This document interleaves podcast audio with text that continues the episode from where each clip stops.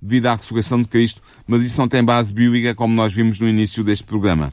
Claro que o decreto dominical de Constantino, a 7 de março do ano 321, ao impor o domingo como dia de descanso oficial do Império, veio reconhecer o facto de que pagãos e cristãos estavam já a adorar, em grande medida, no mesmo dia, o dia do Sol.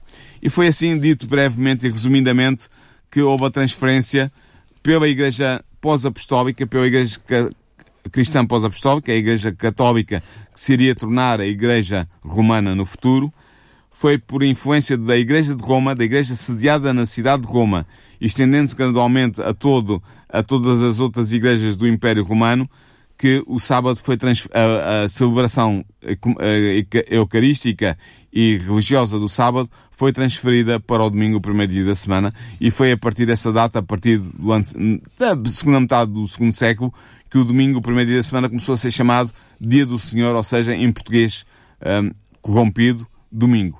A verdade seja dita que mesmo durante esse período e até, uh, até aos dias de hoje, houve muitos que se mantiveram ainda sem Fiéis. guardar, sem guardar o domingo, portanto, Sim. não reconhecendo a autoridade na Igreja Católica Exatamente. de então e mais tarde a Igreja Católica Romana, portanto, continuando a guardar uh, o sábado, não sendo uh, judeus, portanto, sendo cristãos. Sim, exatamente. De, de, de portanto, cristãos. Como eu comecei por dizer há pouco, uh, estas informações estão todas no livro de Samuel Bakioki, From Sabbath to Sunday, ou em português, do sábado para o domingo, que foi editado pela, pela casa impressora da Universidade Gregoriana Pontifical, uma eh, talvez a, a universidade católica mais destacada em todo o mundo, e que aceitaram esta, esta tese vinda de um autor que não era, que não era cristão, uh, cristão católico, era protestante, adventista do sétimo dia, mas que demonstrou de maneira uh, forte que realmente houve esta transferência, historicamente falando, e portanto até se foi publicada, porque os católicos, como nós começamos por dizer neste programa,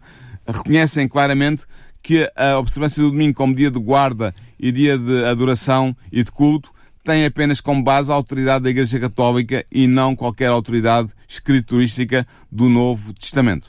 Mas claro está que Bakioki não escreveu esse texto para trazer uma novidade à Igreja Católica. Claro que não. Lemos muitos textos e certamente pode encontrar-se procurar na internet muitos textos e até encíclicas papais que demonstram essa mesma verdade. Temos até uh, ouvido testemunhos, como tu dizes bem, uh, de uh, referências no meio católico, questionando até o mundo protestante, precisamente pela guarda do domingo, se não reconhecem a autoridade da Igreja Católica. Mas enfim, este programa, lembramos que tem a ver com uh, este período da história, chama-se o período da apostasia, a forma como a Igreja se foi afastando aos poucos e poucos uh, das verdades bíblicas, e lembramos que é precisamente depois quando há um afastamento também ele progressivo, até chegar ao, ao, ponto de mudar um dos mandamentos e não só, houve outras alterações também nos, nos, nos dez mandamentos, mas é preciso depois fazer um trabalho inverso, que é o trabalho que começa exatamente pelos protestantes pelos, uh, diria, primeiro reformadores uh, que tentam fazer o, o, o, o caminho, caminho, exatamente inverso. Também não foi feito de um dia para o outro, foi paulatinamente que foi surgindo e é isso que vamos começar a falar no próximo programa. Sim, no capítulo 46 do livro História da Esperança de Ellen White vamos abordar o tema dos primeiros reformadores. Vamos ver como é que eh, na história do cristianismo ocidental começou a surgir uma reação à apostasia que se tinha instalado durante séculos e séculos na Igreja Cristã Ocidental e como é que esses homens e corajosos uh, volta, procuraram gradualmente voltar aos ensinos da Bíblia Portanto, vamos ver quem foram os primeiros reformadores. Muito bem, mais uma vez relembro que se quiser receber gratuitamente este livro, História da Esperança, pois bem, entre em contato connosco. Temos todo o prazer em lhe oferecer e hoje até lhe vou fazer uma segunda oferta. Se quiser receber uh, um livro que fala precisamente sobre esta questão da alteração do sábado, o sábado porquê, o sábado para quê, uh, entre uh, em contato connosco, que é o sábado um tempo para si, entre em contato connosco, temos o, o, o privilégio também de poder oferecer este livro, está bem? Basta entrar, entrar connosco para os números do costume, já sabe, para a rede fixa é o 219 10 63 10, 219 10 63 10. Por favor, mencione se quer receber os dois livros, quer receber apenas um e qual deles quer receber. Se quiser receber os dois livros, estaremos, estaremos na disposição de lhe oferecer os dois livros, está bem? É o livro Um Tempo para Si, que fala sobre este assunto, sobre a questão da importância do sábado e porque é que ele foi alterado, e também o livro História de Esperança, que é o livro que acompanha toda esta série de programas. Relembro que se quiser fazer a sugestão e o pedido também através de, da internet, pode fazê-lo no site da rádio, em radiorcs.pt, é onde este programa também ficará em, em podcast. Por último, se quiser fazer alguma pergunta, se tiver alguma questão, se quiser fazer algum comentário, já sabe, é o mesmo e-mail de sempre, programas arroba radiorcs.pt teremos todo o prazer de receber as suas mensagens. Agora sim, despeço-me, fico encontro marcado para o próximo programa. Paulo, mais uma vez, obrigado. Até, Até lá. Até lá. Programa Consequências. A história da humanidade, suas escolhas e consequências. Com Daniel Galaio e Paulo Lima. RCS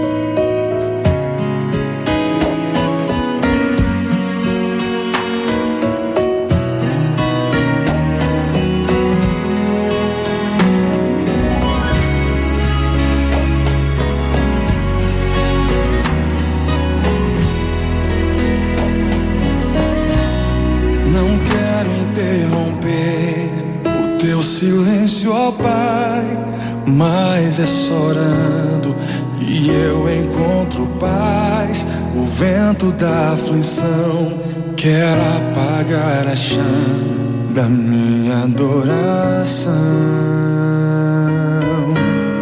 O mundo é um oceano, minha carne é um furacão, minha vida é um barquinho buscando direção. Descanso descansa em minha alma e acalma a tempestade que agita o meu coração. Acalma o meu coração, acalma o meu coração. O vento está soprando, mas é te adorando que venço uma acalma o meu coração, acalma o meu coração. Só venço esse mundo se for em tua presença, acalma o meu coração. O barulho do mar vem pra me confundir. Ó oh, Pai, não deixe as ondas minha fé diminuir. Perdoa se pensei que em meio ao teu silêncio não estivesse aqui.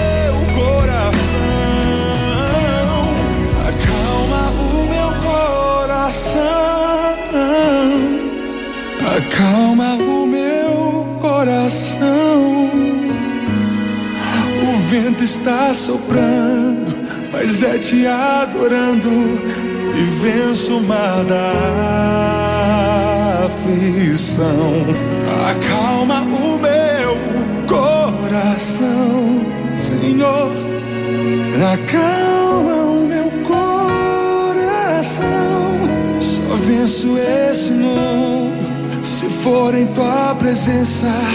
Acalma o meu coração.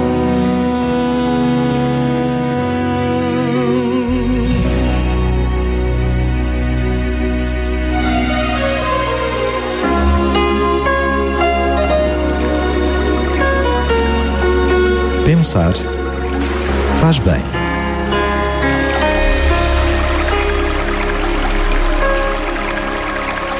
Mundo que assusta. Vivemos num mundo que assusta. Antes do cinema e da televisão, a sociedade era diferente. Tudo mudou com o surgimento dos filmes e dos média. Não de um modo repentino, mas gradual, se bem que não assim tão lentamente como isso. A constante intensificação da violência e o correspondente entorpecimento da consciência coletiva foram acontecendo com o passar do tempo.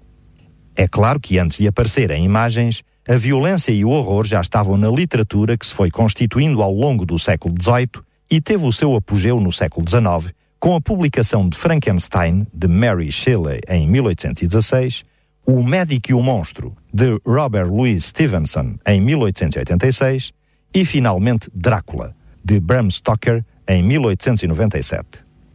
Em paralelo, é também neste período que o ocultismo, o espiritismo moderno e a crença nos fantasmas se desenvolvem nos Estados Unidos da América e na Europa. Parecia aos olhos do observador racionalista que ocultismo e espiritismo estariam em declínio. Hoje, porém, eles constituem um caldo de cultura. Além disso, verifica-se a presença cada vez mais constante nos filmes, vídeos, séries ou novelas de televisão de monstros, sangue e sensualidade amalgamados com violência de toda a ordem. Na atualidade é moda o mito do vampiro presente também na banda desenhada e livros. Entre todos os personagens difundidos pela mitologia mediática, o vampiro é o que exerce maior fascínio, principalmente entre o público jovem. Fascina porque reúne os ideais da juventude e beleza eternas, do sexo pelo poder de sedução e da fortuna. O vampiro, ao longo do século XX, foi deixando de ser o grande vilão e humanizou-se, entre aspas, no século XXI, transformando-se aos poucos no herói das histórias. Agora, o vampiro já não é só masculino, mas também feminino, para seduzir ainda mais. Esta praga vampírica com o mito do vampiro humano deixa atrás um longo rasto de sangue produzido pelas guerras, atentados e violências de toda a espécie, mas também produzido e inventado por uma chamada cultura ou pelas várias artes. Dir-se-ia que o homem do século XXI tem sede de sangue. Tem prazer, sente-se feliz em ver e provocar sangue.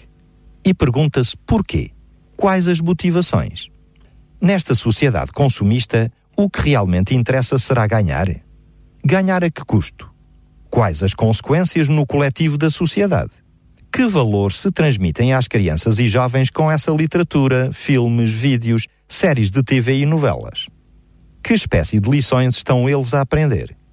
Que homens e mulheres estamos a formar para o futuro próximo? Que espécie de sociedade será a dos nossos filhos? Que critérios e que ética estamos a adotar? Que utilidade tem ver filmes, vídeos ou novelas de TV figuras lendárias mitológicas ou forças ocultas em cenas de horror, violência, sangue e sexo.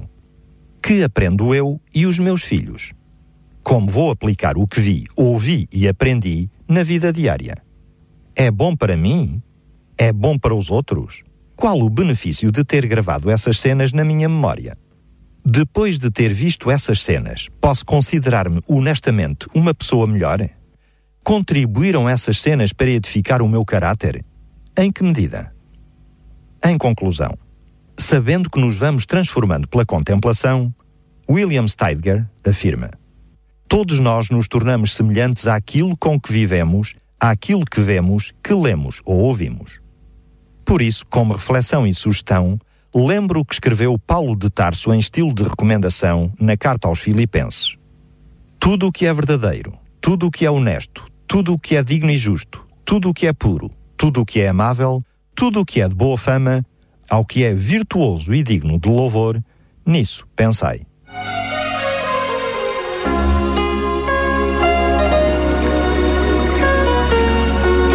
Pensar faz bem.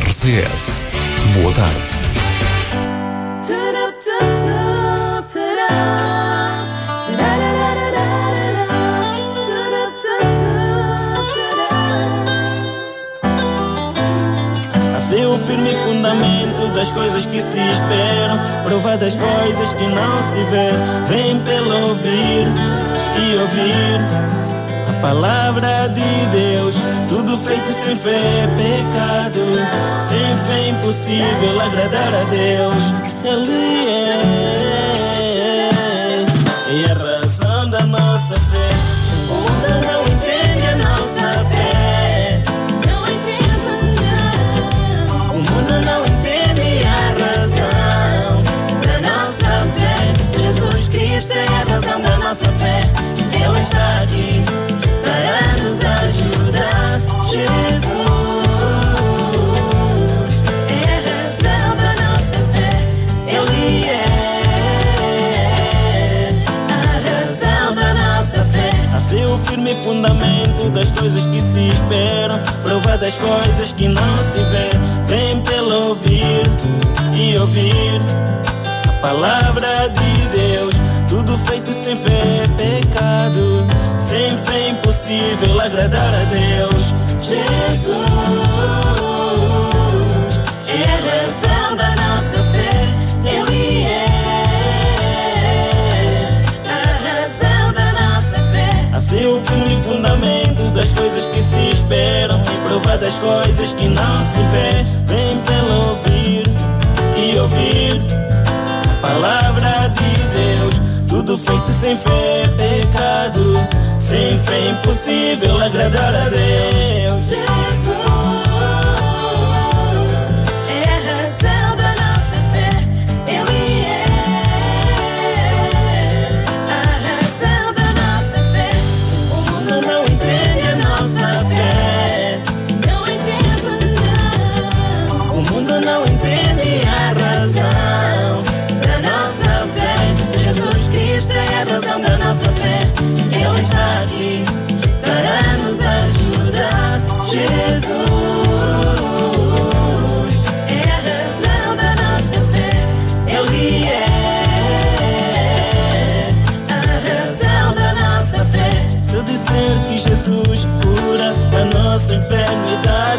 eles dizem que não é normal.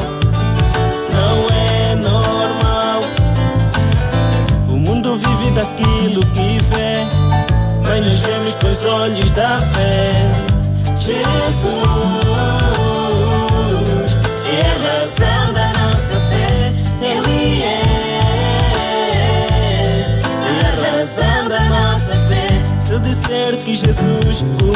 a nossa enfermidade, eles dizem que não é normal. Não é normal. O mundo vive daquilo que vê, mas nós vemos com os olhos da fé. Jesus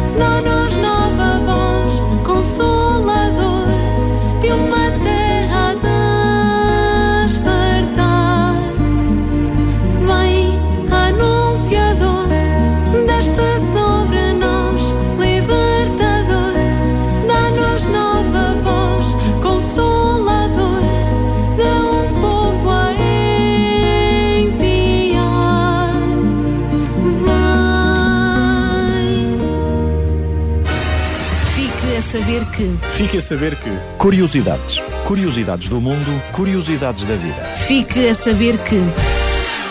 A primeira viagem aérea da história foi a 21 de novembro de 1785, quando o físico francês Jean-François Pilatre de Rosières, juntamente com o Marquês de Arlandès e na presença do próprio Luís XVIII e de toda a sua corte, elevou-se à altura de mil metros e cruzou majestosamente o céu de Paris durante 20 minutos, exatamente num balão. Fique a saber que. Fique a saber que. Curiosidades. Curiosidades do mundo, curiosidades da vida. Fique a saber que.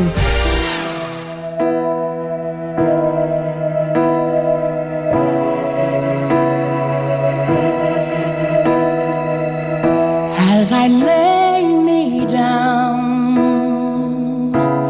heaven hear me now.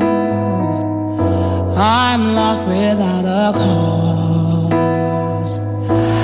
after giving it my all. Winter storms have come and darkened my sun.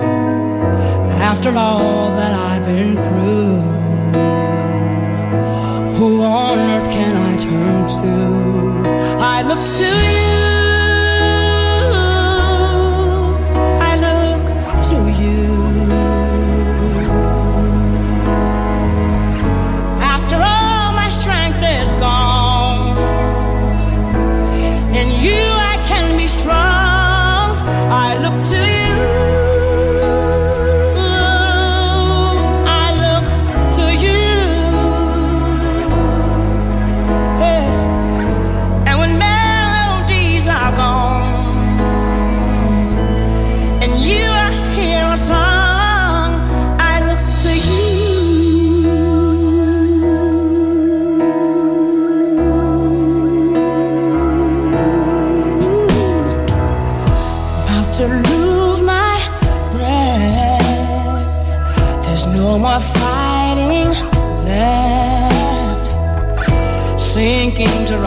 No more, searching for that open door.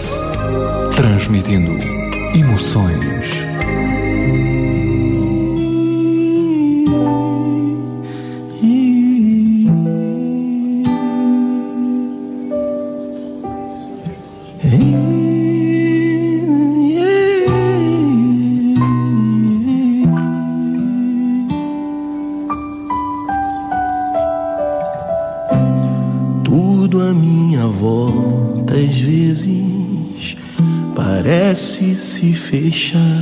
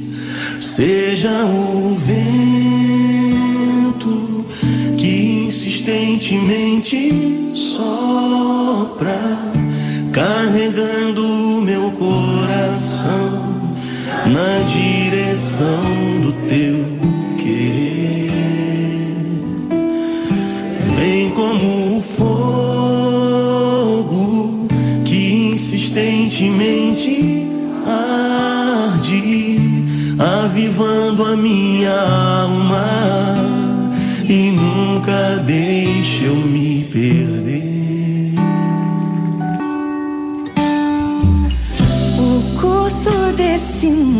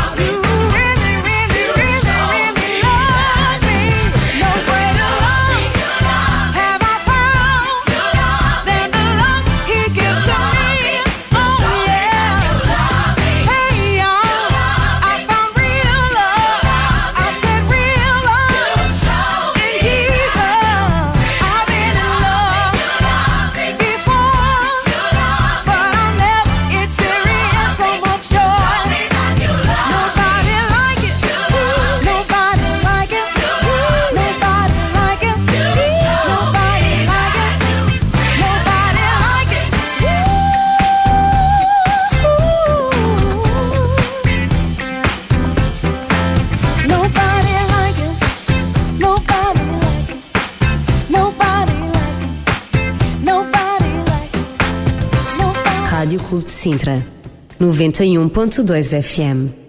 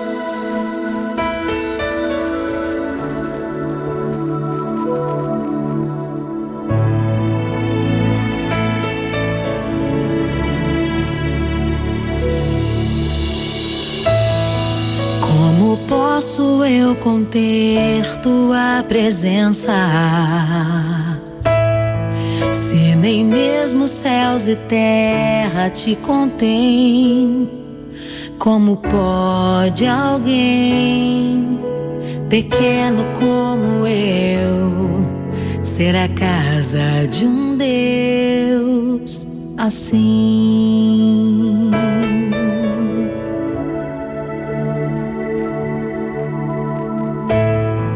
Que tem todo o infinito por morada. Mesmo assim, quis um lugar para se conter e teria